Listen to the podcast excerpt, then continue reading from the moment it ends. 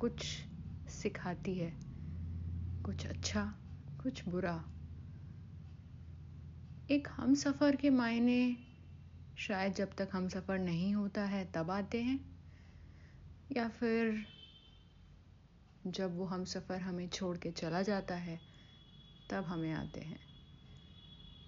पर ज़िंदगी हमें हर चीज़ की कद्र करना सिखा देती है।